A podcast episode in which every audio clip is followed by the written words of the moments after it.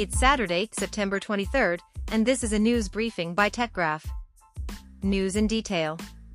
An economic skirmish is brewing as China fired back fiercely against the EU subsidy probe into its electric vehicle makers, warning it will resolutely defend domestic industry interests.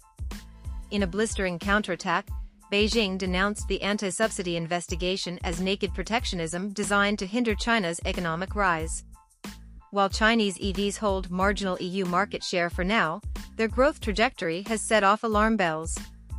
The Chinese Commerce Ministry pledged to fight to the end after Brussels targeted homegrown champions like BYD and Geely. The high-stakes standoff seems poised to escalate even as China tries to portray itself as the wronged party. Beijing argues the probe will distort auto supply chains and undermine Europe's own decarbonization efforts it pointedly emphasized the decades-long success in China of German automakers, contending domestic EV makers thrive from competitiveness, not subsidies. With the US already erecting trade barriers, the EU investigation shuts another crucial export door for Chinese brands as they grapple with domestic oversupply woes. But Beijing is signaling it will staunchly resist any constraints on their ascent.